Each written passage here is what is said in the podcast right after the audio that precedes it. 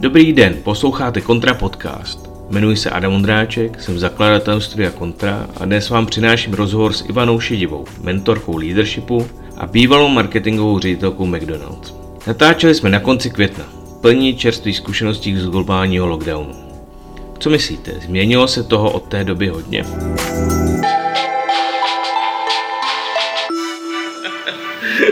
Vážení, mám tady Ivanu Šedivou, Ty už natáčíš? eh, bývalou eh, marketingovou manažerku eh, McDonald's Prosím tě. Ředitelka, jo, manažer je to. Dobře, marketingovou ředitelku McDonald's Česko a Slovensko. A to tam už teďka je, jo? Už to je všechno na- natočený. Říká, to tam nebudeme publikovat, tohle ne? to všechno dostaneš autorizovat. Dobrý, dobrý. A teď vlastně nevím, kde tě mám zařadit. Um, ty jsi šla na volnou nohu. O čem jsi teď mluvila, že jsi vypadla z, div, jako z jistoty korporátu na volnou nohu. Mě strašně baví mentorovat a radit. Tak jsme se vlastně spolu trošku Přesně tak. seznámili, že Ty jo? jsi moje mentorka. A to bylo hrozně vtipný, protože já jsem tehdy od tebe začala dostávat, ne- nevím, kde jsi na mě koukal už, ale strašně se mi líbily newslettery, který si posílal. Jo. A byly hrozně dobře, byly hrozně dobře zpracovaný a, a bylo to strukturovaný a jasný a já jsem z toho cítila, že vlastně, když s tebou nespolupracuju, že o něco velkého přicházím, což je velký umění a něco takového napsat. Já jsem vždycky měla vlastně veliký respekt k lidem, Hmm. který prostě um, řekli a já jdu na svý a šli do toho rizika. Já jsem to tady nazval svobodou snídat v 11. měsíc rejži. Spousta z nás, protože furt pracujeme a furt tamhle to a tohleto, tak, tak máme ty vztahy zanesený něčím. Já, když eh, jsem opustila Mekáč, tak eh, ta moje vize byla, eh, že budu právě mentorovat a že to překlopím, že to zmonetizuju. Protože Aha. to je fakt jakoby moje superpower docela, že dokážu v hovoru s druhým člověkem poměrně rychle jako najít eh, nějaký to zrnko, ze kterého, na kterým se dá stavět. Jo? Rychle se dá- zorientovat, jak jsi sama říkala. rychle se zorientovat a vlastně eh, v relativně krátké interakci tomu člověku přinést nějakou hodnotu. Aspoň mi to dávají zpátky mm. tenhle feedback mm, lidi, který mentoruju. A já mentoruju jednak pro bono pro řadu organizací a teď začínám trochu už i mentorovat vlastně eh, za nějakou, za nějakou odměnu, což je skvělý. A to, byla, to byl ten můj sen, Mhm. mm-hmm. že vlastně přinesu tu hodnotu světu eh, v tom, že těm lidem pomůžu, aby rychlejc eh, A byl jsem první člověk, dostali. který si začal mentorovat? Ne. Ne? Ne. Nemůžu si připisovat tady tyhle ty zásluhy? Ne, ne, ne. Nebyl jsi. Já jsem začala mentorovat, eh, nevím, jestli třeba pět let zpátky možná, Hmm. a pro eh, ženy, který, eh, jestli možná Minerva, Minerva 21. No, Něco mi to říká. program. A, a oni, existuje těch programů víc, a který se v podstatě snaží pomoct ženám v biznesu, aby pomocí vzdělávání a pomocí mentoringu jako snáze a rychleji dosahovali svých cílů, anebo, což za mě je vždycky jakoby ta první velká otázka, aby si ty cíle třeba nastavili. Hmm. Hmm. Protože spousta lidí vlastně žije ten svůj život a ty otázky, které si kladou, je třeba jak. Jo, dost často jako jak. A ne co, anebo proč. Co a proč? Možná si někdy položili, ale možná si to položili jako někdy v mládí. Hmm. A teďka, když vezmu jenom příklad eh, třeba výběru jako studia, co nás jako hodně pak determinujeme a máme pocit, a možná ty mladší generace už tolik ne, ale jako minimálně eh, eh, lidi, kteří už jako dneska jsou v produktivním věku, tak dost často šli na nějakou školu, protože někam jinam bych se nedostala, nebo Mhm. nedostal, protože někde jinde by to bylo těžký, Protože to chtěli rodiče. nebo protože to chtěli rodiče. A není úplně tolik lidí, kteří si vybrali školu jakoby vědomně, protože Hmm. hodně něco chtěli a byli přesvědčeni, že jim to do toho života dá. Jako není jich úplně málo a netroufám Já si myslím, že chtít to po procento. 18 letým člověku je docela jako ambiciozní. Ale je to možný. Je to možný, to je. to možný, eh, protože eh, jako když s tím mladým člověkem někdo pracuje, položí mu ty správné hmm. otázky, tak mu může jako navrhnout, aby se podíval na nějaké alternativy hmm. a vyhodnotil si to. Jo. Ale bohužel dost často i dneska rodiče vlastně jedou v té snadnosti spolu s dětma, že nejde mu matematika, takže tohle je jako náš tak bude dělat umění. Takže jde dělat umění, anebo něco takového, jo? nebo na, na medicínu se není šance dostat, tak tam prostě nepůjde, i když by hmm. chtěl. Hmm. Bydlíme v Praze, tak nebude dělat veterinu, protože by musel někam ke kravám, jo? I když ty děti tam mají ty vášně třeba, jo?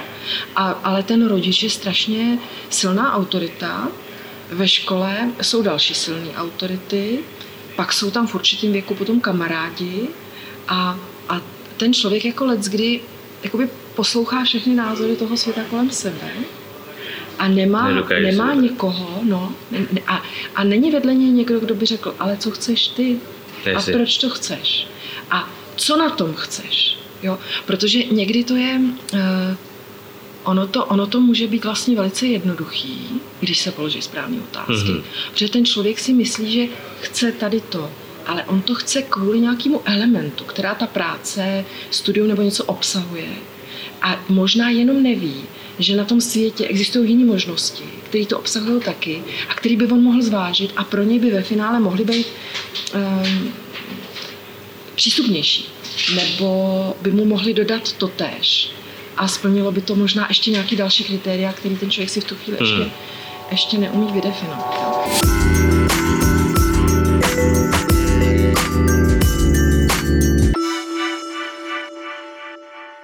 Takže to je tvůj job. Uh, pomáhat lidem vybrat si, co chtějí. Uh, myslím si, že, myslím si, že je to jedna jakoby z klíčových věcí. Pomoct těm lidem si uvědomit vlastně, co chtějí. A teď druhá věc je, jsme začali, ale mě to začalo hrozně bavit to, hmm. jo. Jako ta, ta, ta, ta story od, od té puberty, kdy někde dneska naštěstí už 15 letech zhruba si ty děcka vybírají, co chtějí dělat. Jo. A teďka oni najdou prostě na nějakou tu kolej hmm. a může se jim stát, že pořád jakoby v tom jedou dál a neuvědomí si, že z toho můžou ale kdykoliv vystoupit. A dneska, dneska daleko s nás než kdykoliv dřív a bude to ještě jednodušší a to si myslím, že do budoucna asi se shodne. Tam, že tam ale podle mě dochází k takovému vlastně. nepochopení generačnímu, protože je naprosto evidentní, že člověk bude muset minimálně co se týče práce jako rekvalifikovat jednou nebo dvakrát za život a teď už hlavně může a myslím si, že mladší generace si to uvědomují. A já to vidím i na práci, protože pracuji na tvorbě značky pro několik vzdělávacích institucí, kde vlastně tu jako unique selling proposal stavíme úplně jinak, jo. než jako tak, že budete celý život ten a ten. A tam vidím docela jako takový střed rodičovský nebo generační, kdy vlastně ta, ta fluidnost nebo, nebo ta přeletavost, řekněme, mladé generace mezi nějakýma oborama je jako razentně nepochopená. Nebo tohle bys nepotvrdila? V části populace určitě, no. Hmm. Já, já sama si nemyslím, že ty mladé generace jsou nějak na tom špatně. Vůbec ne, naopak. Já si myslím, že to mají super nastavený ale prostě mají to jinak, jo. Hmm. A že mezigeneračně, a to je i směrem jako nahoru, jo. jo od těch mladých směrem ke starším a od těch starších směrem k mladším. Že když dokážeme trošku pochopit jako ty konstelace, ve kterých to všechno vzniká, jo, a proč to lidi jsou takový a jakou to může přinášet hodnotu, hmm. tak by se nám daleko snadněji všem žilo. No jasně, jedna z takových typických věcí, eh, kterou vídám, je stěžování si, řekněme, nějakých uh, generací X uh, na mileniály o tom, že se jim vlastně nechce pracovat. Uh, a já vždycky jenom říkám, hele, to jim jak možná, možná jenom závidíte jejich touhu po work-life balance. Uh, a nebo no. a teď já nevím, já si myslím, že vlastně ta generace, která jde za nima, nebo možná ještě, ještě ty dvě, třeba, který už dneska vyjmenovaný, tak snad už nebudou mluvit o work-life balance, ale budou mluvit o tom, že to je život, který se, eh, který se skládá prostě z toho, že dělám věci, kterými jsem schopen přinášet hodnotu a, a prostě tu hodnotu se snažím přinášet světu. A ten svět jako začíná v mém okolí. Jo. On začíná u mých rodičů, když jsem malý, nebo hmm. u mého partnera, nebo u mých dětí, u mé rodiny, u mých kamarádů, teď tam všichni vši- chceme přinášet hodnotu, ne? No jasně. A ta hodnota, když jako ji nadefinujeme široce, tak ta hodnota je o tom, že uh, to nejsou jen peníze prostě. Zdaleka vůbec. Jako. Ta hodnota je o tom, že se chceme pobavit, že chceme mít jako dobrý čas a že uh, chceme, aby ty druhý lidi třeba se nějak cítili, abych já se nějak mm-hmm. cítil a abychom třeba něco někam posouvali. Aby abychom byli zdraví. Abychom byli zdraví, nebo abychom uh, měli lepší vztahy mezi sebou, mm-hmm. jo? nebo abychom si uh, se prostě dostali do nějakého poznesenějšího stavu mm-hmm. člověčenství, který v nás vzbuzují ušlechtilé věci, jako je umění nebo věda možná, jo, a takovéhle věci. A vlastně tam já, když se podívám jakoby na svůj život, tak si říkám, hele, tak jako já vlastně cokoliv dělám, tak chci přinášet hodnotu světu. Mm-hmm. Součástí světa jsem i já, to znamená i hodnotu sobě a tam potom patří nějaký odpočinek, nějaké koníčky a, tak. a vlastně, když se takhle předefinuje, tak najednou přestává člověk úplně řešit nějaký work-life balance, to je úplně šílené slovo, hmm. a, a začíná řešit jako žiju takový život, se kterým jsem spokojený, z hlediska nějakého multidimenzionálního vyhodnocení Neži. toho, jakou hodnotu, e, jakou hodnotu kam nesu. Jo. A najednou přestávám řešit, že jdu něco dělat třeba večer nebo o víkendu, hmm. protože já jdu přinášet hodnotu a zrovna teď mám skvělý nápad, to jdu udělat. Yes.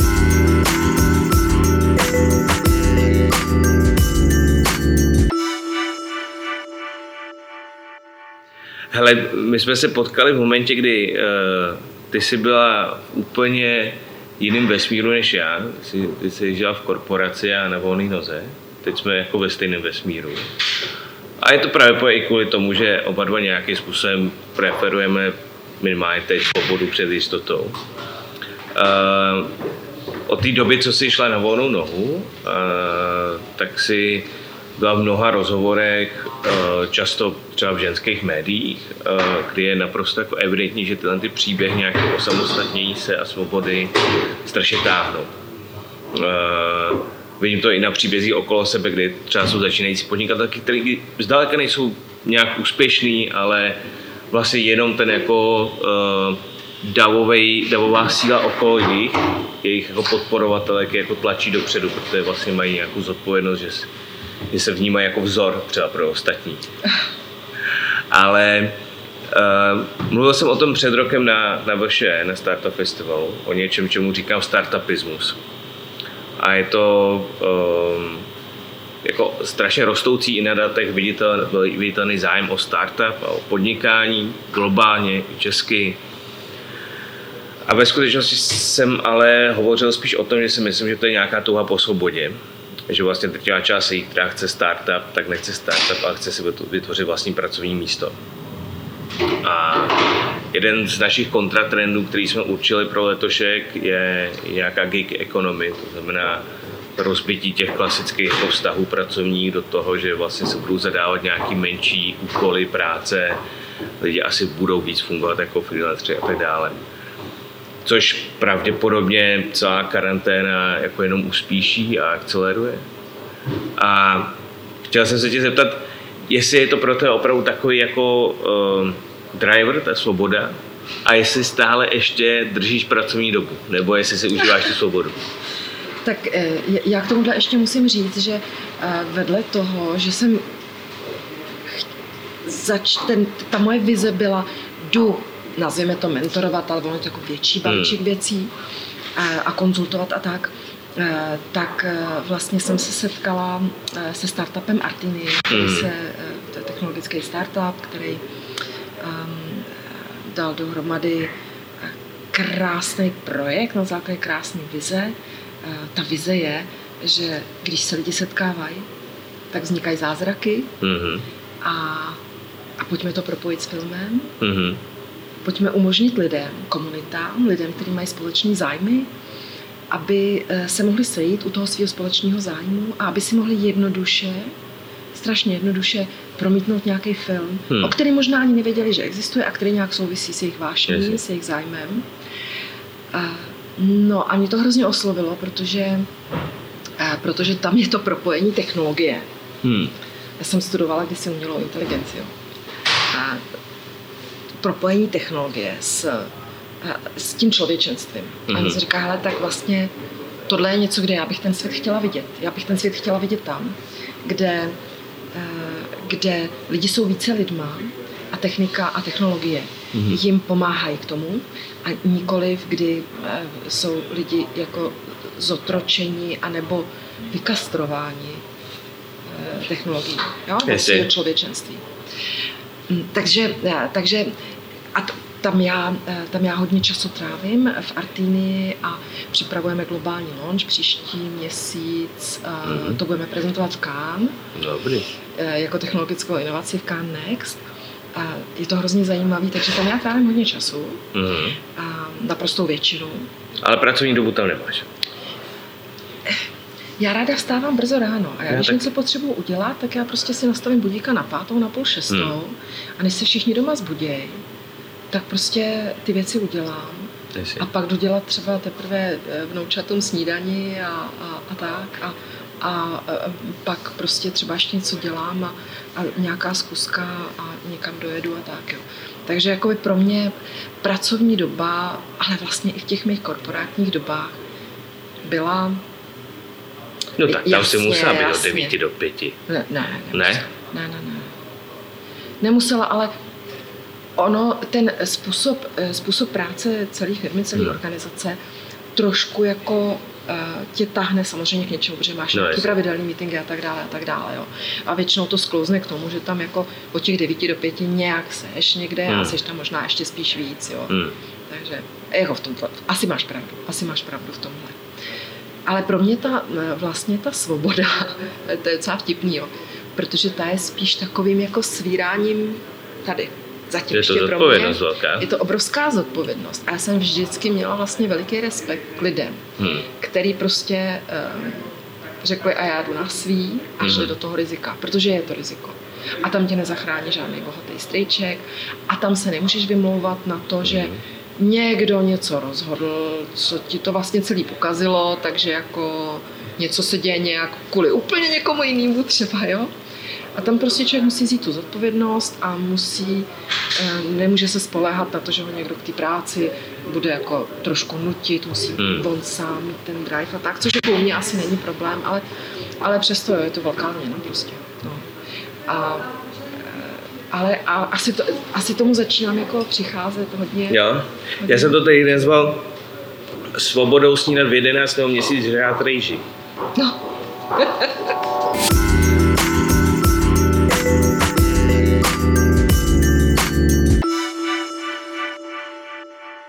Jak si myslíš, že, že při, jako vzejde lidstvo posilněný tady uh, poslední, já bych to nazval skoro mediální paniky okolo koronaviru, ale nevím, jestli sdílíš to na to můj názor. Já nemám, eh, já nemám jako úplně vyhraněný na tohle názor. Eh, znám o, oba dva extrémní póly hmm. názorový, který se týkají pandemie a spíš se snažím to pozorovat a a sbírat informace a nevyhraňovat se nějak. A možná mít pochopení pro oba dva proudy, protože ono zatím je něco jako hluboce lidského. Jo. Ne, tak strach je samozřejmě hluboce lidský a je naprosto pochopitelný. A pochopitelný, že se většina lidí bojí. A co je nejvíc jako zavádějící, je takový to what if, jo. No, what, jako, co by bylo, kdyby bylo, to vlastně nikdo nevíme. Jo? No, Možná, že jsme to dobře zvládli hmm. a díky tomu tady neproběhla nějaká šílená pandémie, ale možná, že kdybychom to neudělali, že by se jako nic zvláštního nedělo. A no to my dneska nevíme. Tak jako buďme rádi za ty dary, že se tady nic strašného nedělo, že to zdravotnictví ustálo, Přesně že tak, jsme na tom relativně dobře a uh, myslím si, že spíš jako budoucnost ukáže, uh, jak, jak to bude dál. Hmm. Všecko. Hmm. Ale co nám, eh, co nám to dalo, určitě nám to dalo. Já si myslím, že, že ta příležitost, která přišla, byla v tom očištění od nánosů nice to have a mm-hmm. zbytečností ve všech oblastech života. Ono se to jako odkrylo všechno na kost. A, a spousta, spousta lidí e, vlastně i ve vztahové rovině zažili nějaký očistný proces. Spousta lidí určitě zažila očistný proces jako v pracovní rovině. Hmm. A myslím si, že nám to pomohlo prostě oddělit ty věci, které fakt dávají smysl. No spousta lidí najednou zjistila, že vůbec nemusí dávat tolik času práci. Že vlastně neprodává svým zaměstnavateli svůj čas, ale svoji práci. A že najednou uměje svoji práci z home office udělat uh, možná za poloviční dobu. I teda z obětí toho, že se mezi tím starý o děti a o domácnost a, a dělají školu, družinu a kuchařku dohromady což teda bude můj jako nesporný obdiv, to si nevím představit. Ale a, možná vlastně, mm, a je to něco, na čem si ty úplně začala, jo? Když, když jsme se bavili na začátku o tom, co je vlastně ta hodnota, kterou přinášíme, tak existuje slavná esej Chvála zahálčivosti, která vlastně hovoří o tom, že jako člověk nebo, její jako aplikace na současnou dobu je taková, že vlastně už jsme dostatečně bohatá společnost na to, abychom furt nepracovali. Ale co je v ten moment teda jako smysl, uh, smysl té lidské existence? Jestli je to jako zkoumat filozofii, nebo jestli je to objevovat vesmír, nebo uh, zlepšovat lidské vztahy a tak dále. A myslím, že v tomhle to nám třeba současná koronakrize uh, nebo pandemie proběhnuvší uh, hodně pomohla. Nebo jak to pocítila ty sama na sobě? Bylo zajímavý docela. Ten průběh byl takový, že na začátku byla silná reflexe. Já jsem dokonce na to téma na, na LinkedInu napsala hmm. a do, do Mary Claire jsem napsala pár článků. Vlastně my se tam uh, tehdy jako ukázali nějaký, já jsem to nazvala U, ne, my jsme marketéři, jsme takový úchylný, když mm. už je to U, uh, abychom si do všeho dávali nějaký jako nápomocný střípek, který nám pomůže. Takže já jsem nejdřív začala jako s třema U, a potom říká, no ono vlastně jsou čtyři, no ono jich je pět, ono jich je šest. A pak jako někdo mi tam začal házet jako nějaký uh, udičky další, tak ono jich klidně může být dvanáct. A vlastně to začalo s tím čištěním. Já jsem si říkala, dobrý úklid, musíme udělat hmm. úklid, musíme si udělat jako, teď je čas na to udělat si úklid ve vztazích. Úklid, ale jestli znáš Jordana Petersona, já jsem hmm. ti o něm říkala už dávno, jo, jo. nevím, jestli jsi k němu pak dostal ještě někdy. A on říká, eh, když nevíte, co se životem, tak si uklidte u sebe v pokoji. A začněte prostě u sebe. Ono to zní jako, cože, co to je za blbost, ale vlastně je to velice lidský, protože, a mimochodem třeba ta čínská, celý čínský koncept feng shui a tak dále, jo, o tom, že jak venku, tak uvnitř a tak dále. Ono to má hmm. jakoby silný psychologický vliv. A když udělám nějakou malou věc, kterou můžu udělat, nemusím dělat žádný velikánský věci, já nemusím jít a zachraňovat svět já můžu jít a já si můžu uklidit v tom pokoji. Co se týče životního prostředí, já můžu jít a začít třídit. Já nemusím mít jako uklidit celou stromovku. Nebo si konečně osadit balkon. Nebo si osadit balkon, jo. Ve všech oblastech života. Já, já miluju ten princip Kaizen, ten princip jako eh, malých kroků, dělaných jako každodenně, protože mm-hmm. když se to pak na, na, načte, tak je to vlastně jakoby velice jednoduchý úsilí každý den, který mm-hmm. nic skoro nestojí.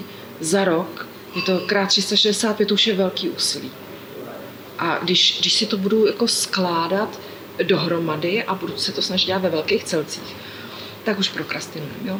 Hmm. Ale když jsou to jako malý kroky každý den, tak to umíme všichni. To je hmm. jako docela jednoduché. Takže já jsem si tam začala říkat, ale tak dobrý, tak ten úklid. A co úklid ve vztazích? Spousta z nás, protože furt pracujeme a furt tamhle to a tohle to, tak, tak máme ty vztahy zanesený něčím. Hmm. A nánosama ne, nedořešených a, problémů, a, neodpuštěných hloupostí. Hmm. A teď jako z toho jsou vždycky jako dvě cesty ven, že jo? Jedna cesta je, já si to s tebou vyříkám, hmm. vyčistíme si to a můžeme pokračovat v tom vztahu, hmm. který najednou je snadnější. A nebo si prostě jako to vyčistím tím, že řeknu, já vlastně s tím člověkem už nemůžu být, je to pro mě toxický vztah do nějaké míry, který neumím unést a pro mě je zdravější a čistší v tom vztahu nebejt. Jo? Někde se to udělá snadno, když jsou to nějaký vzdálenější známí, někdy to může hodně moc bolet, ale tohle, i tohle jsou rozhodnutí, které prostě patří, patří k životu. Byl první díl rozhovoru s Ivanou Šedivou, mentorkou leadershipu a bývalou marketingovou ředitelkou McDonald's. Nenechte si ujít i ten druhý. Sledujte nás na Spotify, Apple Podcast či na vaší oblíbené síti. A úplně nejistější je přihlásit se do našeho newsletteru na www.vrcontra.com.